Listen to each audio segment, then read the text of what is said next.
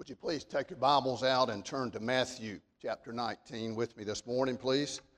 The Gospel of Matthew, chapter 19. We're going to look at verses 13 through 15. Then were there brought unto him little children, that he should put his hands on them and pray. And the disciples rebuked them. But Jesus said, Suffer little children and forbid them not to come unto me, for of such is the kingdom of heaven. And he laid his hands on them and departed thence. May the Lord bless us as we continue a series, Jesus Loves Little Children. Today I'm going to talk about what I've entitled The Principles of Prayer. And we're going to see that most vividly manifest in childlikeness, even in little children. If you've ever heard a little child pray, you have heard a real prayer. You have heard a prayer that was honest. You have heard a prayer that was specific. You have heard a prayer that was confident, trustful. That's how a little child prays. And here we find that the disciples are trying to tell the parents not to bring their little children to Jesus. They had been taught they were supposed to do that. They would bring their children. The world today is trying to talk to us and tell us as parents and as churches not to bring our little children to Jesus. Not to teach our little children to pray. You know, we're living in a world today that is so different than it's ever been. It's just upside down. I remember, seemed like a long time ago, if you needed something and you had money enough to get it, you could get it. And now, you can't get what you need, even if you got money. You could go over to uh, a local car dealership. I think of uh, Franklin Chevrolet. It's absolutely eerie to see the parking lot with no vehicles. You still don't have any lawnmowers, do you, Sister Ruth? Many of you have embraced that and encountered that, wanting things. I hear people talking about construction and they can't get material. The thing about prayer, though, it should remind us that we have what we need in Jesus. For he has promised to supply all our needs. But the one thing we're missing that little children can teach us is that we're to pray to him for those needs. And we might think that's a little thing to do. A lot of times in religion, we get so big for our spiritual britches that we forget to pray. Or we think we know how to do it. I believe prayer is like uh, sort of a hitch pin. I can pull a 10,000 pound trailer behind my truck. And what makes it happen is a little pin about six inches long and a half inch thick. It's called a hitch pin. I believe prayer is what, what we have to have to connect us to the vital power that God has given us. Hey, I don't have to tell you, it's hard to make in this world. And I don't have to tell you, you parents or grandparents to pray for your children because you're doing it because you know how vulnerable they are and how evil this world is and how sneaky Satan is. Man, we need to pray. And we need to do it now. The thing about praying like a little child is they were bringing these children to Jesus, and they didn't have to be dressed a certain way, nor do we. We don't have to clean up or dress up or put on our makeup. We come to Jesus just like little children. We come helpless, just like a baby. Because that's exactly how we are. You see, little children come in this world and they can't eat. They don't know how to feed themselves. They don't know how to wipe their noses or tie their shoes or change their diapers. And we're the same way spiritually. Oh, if we only knew how helpless we were, we would certainly pray more. I'm going to tell you about a baby crying. That gets that mama's attention. I was talking to a guy not long ago. He said he just couldn't sleep at night. He's having to take some sort of sleeping aid. He said, You know, I was talking to a friend of mine. he said, I was telling him my condition. He says, Man, I sleep like a baby. He said, You do? He said, Yeah. He says, I sleep a little bit. I wake up and cry a little bit, and then I go to sleep and I wake up and cry a little bit again. I mean, that's probably true for all of us in a way. But I want you to know that God hears a baby's cry. These are God's children. Thank you for bringing up your children in the nurtured admonition of the Lord. You know, last week we talked from Matthew 18, and Jesus is pretty serious about not, excuse me, not bringing his little children to him. Because I remember him saying, don't you, that he says, if anybody defrauds or prevents one of these little children, it would be better for a millstone to be hung around his neck and that he be cast in the depths of the sea. That's what Jesus said. Man, the little ones, they're so precious. You know, I was talking to a young lady who works at a, a children's dentistry office. She has a lot of encounter with young kids. And she was telling me the other day about this little one that came in and said, You know, I have two daddies, and they sleep in the same bedroom. Now, if that situation doesn't change, Jesus will put a millstone around those daddies' necks. I remember a young teacher in a local, local elementary school telling me during a standardized test that she noticed a little girl that kept falling asleep. And so she thought she might be sick, and she went up to her and touched her. She had a little head down on the desk and said, Do you feel bad? What's wrong? Well, she said, My mama's boyfriend came over last night and said, We rode around looking for deer eyes till 3 o'clock this morning. How many times has this happened? The other day at uh, right over at Stilson, I was getting some gas, and and I know there's a place there, you've seen them, they called it the exchange. It's where one parent brings the kid and gives it to the other parent. There's lots of places like that. And I was there, and I, before I drove off, I heard the cry of a baby. That gets your attention. And I look up, and this guy's putting the baby in the car and the mama's driving off the other way. And you know, my heart went out for that little one. And you know, we can prevent our children from coming to Jesus just by the life we live. That does not please Jesus. I saw a guy the other day and I said, Come to see us. I'm going to come to church. He says, You know, I don't have time. He says, We go to dog shows every weekend. That is nothing but not bringing your children to Jesus.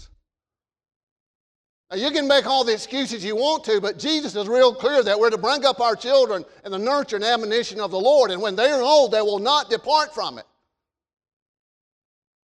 A lot of the mess in this world today is because children have not been brought up in the nurture and admonition of the Lord. It doesn't mean that we're perfect. What it means is God is right and we need Him and we need to pray for Him. And even after we do bring Him up, we still have to pray because we're weak. God says in Psalms 103, He says, The Lord knows our frame. He remembers that we're dust. He knows we're weak. He knows we're children. He says there, the Lord pities children and them that fear him. I think in this text, these three verses are so powerful, bringing out the principles of prayer. In the few minutes we have, I want to say three words that I think each verse says. The verse 13, I think we can see teachable. That's a principle of prayer, that you're teachable. Probably the best thing we can give our children is to teach them to pray. Secondly, verse 14, I see trust there. A, ki- a children is trustful. And then in verse 15, touchable. For Jesus laid his hands on them and departed thence. Look at uh, uh, Brother Luke chapter 11 with me just for a second. it says there in verse 1 And it came to pass that as he was praying in a certain place, this is Jesus, by the way. When he ceased, one of his disciples said unto him, Lord, teach us to pray, as John also taught his disciples. Now, I want to say right, one thing right now is that when God saves you by his grace, he comes to you. But when you pray, you go to Him. Because God will touch you. Prayer is a connection that we have with deity. It's the keystone or the key to the powerhouse of God. Because right here, what Jesus is about to tell these disciples is they're going to need a connection of a power that they don't have. He's going to teach them how to pray. But when God saves you by His grace, you won't have to be taught to pray. You will do it simultaneously.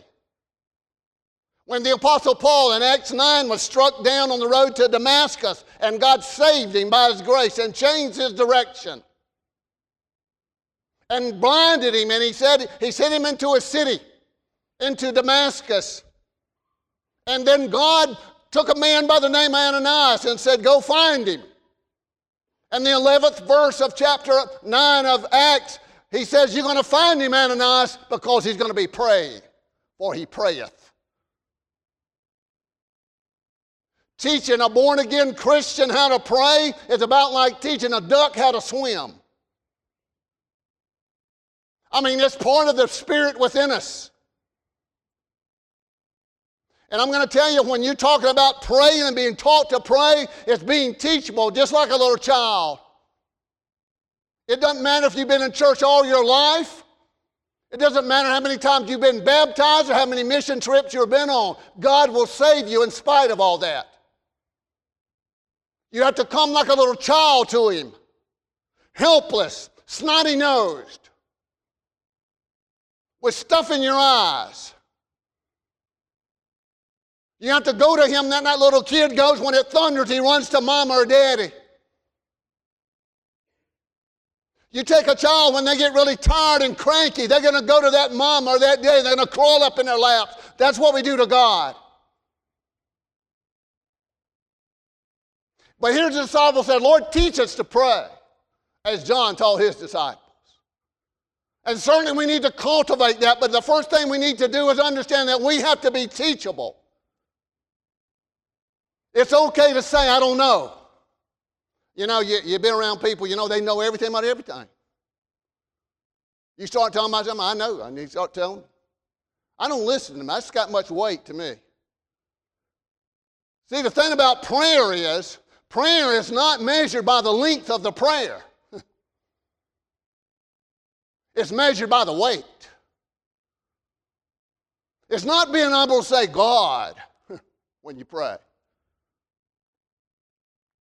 It's, a, it's, a better, it's better to say, Lord, you know me. I'm, I'm just a little child. I'm weak. I'm naked. I need you, God. Please help me. I mean, the disciples prayed in a sinking ship, didn't they? Save me, Lord. That was long enough. And you know what? Here Jesus is going to teach us to pray. And Jesus, what does he do? He gives them the model prayer. You all probably can say the model prayer. It takes 15 seconds to say it but it takes all day long to pray it. Because prayer is your mind, prayer is your thought. To be teachable. Oh, God, teach me to pray. May we all be able to say that today. And the first thing we've got to understand is we'll always be a failure at prayer. Be content with that because that's why we pray anyway. We are an example of being incomplete. We are all broken, else we wouldn't need to pray. See, we can't say, well, I'm going to get good enough and pray. I'm going to be able to say this and pray. No, you just come to a little child and you believe in Jesus. Say, Lord, teach me to pray. No matter how old you are, where you been, what you done. He gives them the model prayer. Our Father which art in heaven. Hallowed be thy name, thy kingdom come, thy will be done on earth as it is in heaven. You focus on God first. Get your mind off yourself. You know, one thing I've learned about little children, you talk to them about God to a little child, you don't have them to say, Well, I don't believe God exists. I've sat down, I've had the privilege to sit down with little children in my ministry, and I'm going to tell you what, those eyes just beam when you talk about Jesus. They don't ever question, they don't ever doubt that the prayer you pray is going to be answered or theirs. They believe Him, they trust Him. You know, sometimes I think we worry about can I say things right to God? I'm going to tell you this if you're a mama, you can interpret the, the babbling of a two year old, can't you? You don't have to say certain ways. I mean, you know, this thing come out a while, back, you know, got a certain order of prayer. You better watch that. We need to shake off religion and start enjoying God, and we're going to only do that when we become little children. To be teachable. You know, kind of, I thought about him the other day. Guy used to work for me, a friend of mine, Hal Sharp, down at Nevils. You probably know some of his family. Every time I go by the intersection of 46 and Arcola Road, I think of him. That's where he got killed a few years ago in a tragic accident. Somebody ran a stop sign there, killed him. I did his funeral. Hal come to me to work. He was out in the Marine Corps, and I remember Hal come up to me one day and said, Mr. Randy, I want a job and I want to work in forestry. But he said this. He said, I don't know anything about it, but I want you to teach me. And he says, I'll do it and I'll do, make you a good man. I never hesitated hiring that guy.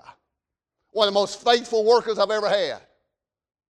Why? Because he's teachable. You trying to hire somebody that knows everything? I mean, I wonder how many prayers, I mean, you know, pray that they only get the ceiling. Why? Because we think we know it all. We got to say it right. It's got to be just the right length. Man, we need to go around praying all day like a little child. Is what we need to do. I mean, why do you think God says pray without ceasing? Because we need that connection with God. You don't have to be in church to pray. You don't have to be a preacher to pray. You know what Jesus has done to you? He's made you a prayer, He's made you a priest. Peter says that we're made priests and kings. And he says in Revelation chapter 1 because we've been washed by his blood, the blood of Jesus. that we have been made priests and kings forever. See, the priesthood of the Old Testament was not something you uh, joined because you wanted to, it's because God made you come. It come from a family of Levites. And God has put you in His family to pray because we need to pray without ceasing.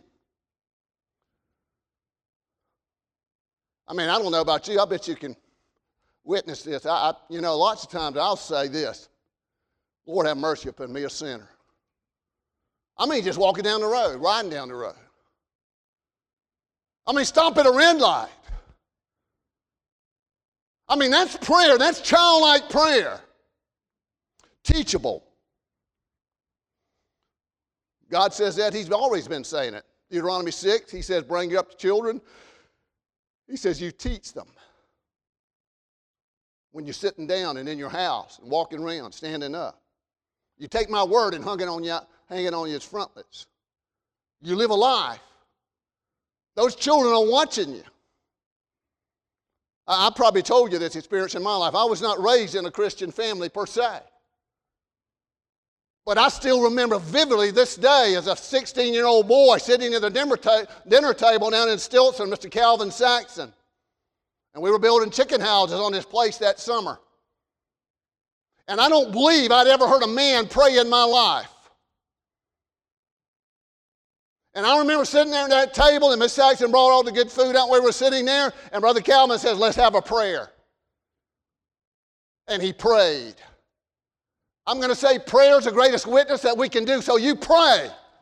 Don't you let the world tell you not to pray. You pray because God has given you that spirit of grace. And you need to always have an attitude. You're not going to graduate. You're not going to get good enough. You just be, teach me, God. Teach me to pray. Secondly, to be trustful. Trusting in God for all that we have.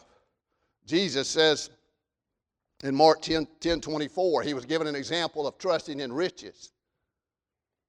Listen to what he says in Mark chapter 10, verse 24. He's talking to grown men. Jesus said in and the disciples, in verse 24, Mark chapter 10, and the disciples were astonished at his words, but Jesus answered again and saith unto them, Children, listen, children. You know, God calls his people children very often in the Bible. We're God's children. What a privilege we are to have a father like we have. Jesus says, Children, how hard it eh, is it for them that trust in riches to enter into the kingdom of God. I think we, we should be far enough and along of a spiritual, the world and the culture that we live in, and understand we cannot trust in riches.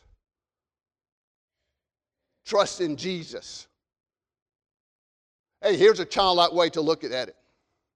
You can trust the one who died for you. You know, you can trust him. If you can't trust Jesus, you can't trust anybody. The thing is, are you willing to trust Him? You've got a lot of distraction. The reason that we're to pray and we're going to a uh, closet type arrangement, Jesus said to get off to yourself. You know, He tells us at the morning, you go in and shut the door. You don't pray to be heard of men.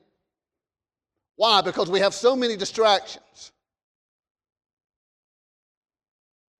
We're to trust in God. He says, lean not in Proverbs chapter 3. Lean not to your own understanding. But with all your heart, trust in Jesus. I've said before, and it's not there just by accident. The very middle verse in all the Bible, if you put the Bible from, from uh, Genesis to Revelation, you laid it out linearly and you went to the very center of the Bible. I am told that the very center verse in the, in the Bible is Psalms 118, verse 8. You know what that psalm says? You know what that verse says?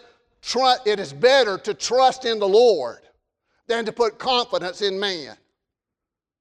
Now, I, for one, don't think God just put it there just in the center of the Bible just to hang around. It just didn't fall in there to fill up the black white spaces. God is serious about trusting Him, and a little child will trust it. You come in a confident prayer. Those little children pray that way. And so should we. There's a book uh, Robert Ketcham wrote called I Shall Not Want. And in that book, he cites uh, a story a Sunday school teacher said when the teacher asked the students, who were very little children, how many of you know the 23rd Psalm? And so a little four and a half year old girl, girl raises her hand. And she says, I can quote it. And the teacher said, thinking, kind of smiling to himself, Can this little girl quote that song? And so he called her up to the podium right before the class. And the story said the little girl sort of took a bow. And she looked up and said, The Lord is my shepherd. That's all I want. And she bowed her head and sat back down. And even though she might have left off some words, she had it right. Because you know what? You can know the psalm and not know the shepherd. But when you know the shepherd, see this model prayer that Jesus teaches in prayer, it's not about knowing the words. It's not about how long you can pray. It's not about how much you can uh, uh, fast. It's about your attitude of being like a little child. That's what it's about. It's about understanding that you need God's protection, that you need somebody to keep you out of sin and temptation. You need to know how vulnerable you are to walk off from God. You need to be how vulnerable, know how vulnerable you are to the, the, the wiles of the devil and, and people around you. But you need to know how much Jesus loves you. Because Jesus loves little children.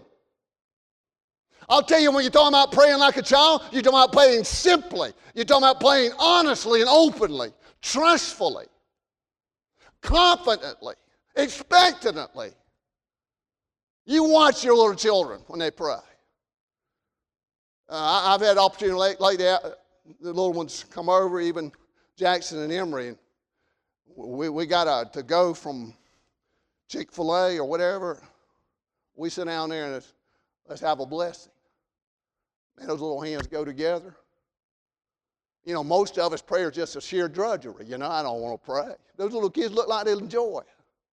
Oh, granddaddy, what you going to say? you know. That trust. You trust God like a child. I'm going to tell you, He loves you. He's that way. And you know what? Jesus touched these little children, didn't he? Isn't that what it says? Matthew 8, 19, rather. You got to be touchable. Because prayer is how we touch deity. Oh, the power that God gives us through prayer. He laid his hands on them and departed thence. You know, I remember several years ago, was a black man over at one of the nursing homes when I visited there. I'd always stop and see him. His name was Eugene. He was up in his 90s. And the man smiled all the time. I remember bringing him a watermelon or two when they would let me. And I remember my conversation with him one day. I said, Brother Eugene, let me, let me ask you something. I said, I see you, you way you smile and you know, and you're here in this nursing home. He said, how, how, does that, I said, how does that come about? What is, a, what is, a, what is your, your recipe? Maybe it's what I said, something like that. And he, he began to tell me, he said, you know, I, I used to be a deacon at this little church. It's over in Screven County. And he said, it was just a few people would go. But he said, it wasn't far from my house and said lots of times I would just stop in that little church and I'd walk up to the front of it and kneel. And I would say, Jesus, it's me, Eugene. And he said, I got up and left. I said, You mean that's all you said? He says, All I said. He said, I want to tell you something, son. He said, now though, he said, I can lay here on this bed. And sometimes, sometimes I feel awful bad and discouraged. He said, What makes me smile is sometimes Jesus comes up and stands by me. And all he says is, Eugene, it's me, Jesus. You see, that is how prayer works. It's touchable. Have you been praying and you, you might be felt bent over because of sin, or maybe you hurt a loved one? And all of a sudden, this touch comes over. You don't know where it comes from, but it's God. I'm going to tell you, powerful prayer is powerful. A humble, ver- a humble, righteous prayer of a, of a righteous man, humble, fervent prayer of a righteous man availeth much. It makes a difference. You pray for your children, you pray for others, you pray for yourself, but you do it with an attitude oh God, teach me to pray. I haven't got there yet. I'm a failure, God, when it comes to prayer, but you can take my babblings because you are making intercession for me. You say it like it's on your heart. You let God know it's okay to be a beggar. You come to Him because He's God and we need him. And we might live in a world where we got all kind of money and things that we can do, but I'm going to tell you, when you're missing God, you have nothing. And prayer is what brings something and makes your nothing worthwhile. May the Lord bless us to see that and feel that. Because I'm going to tell you, we need to go after Jesus like a baby crying for milk. You hear me?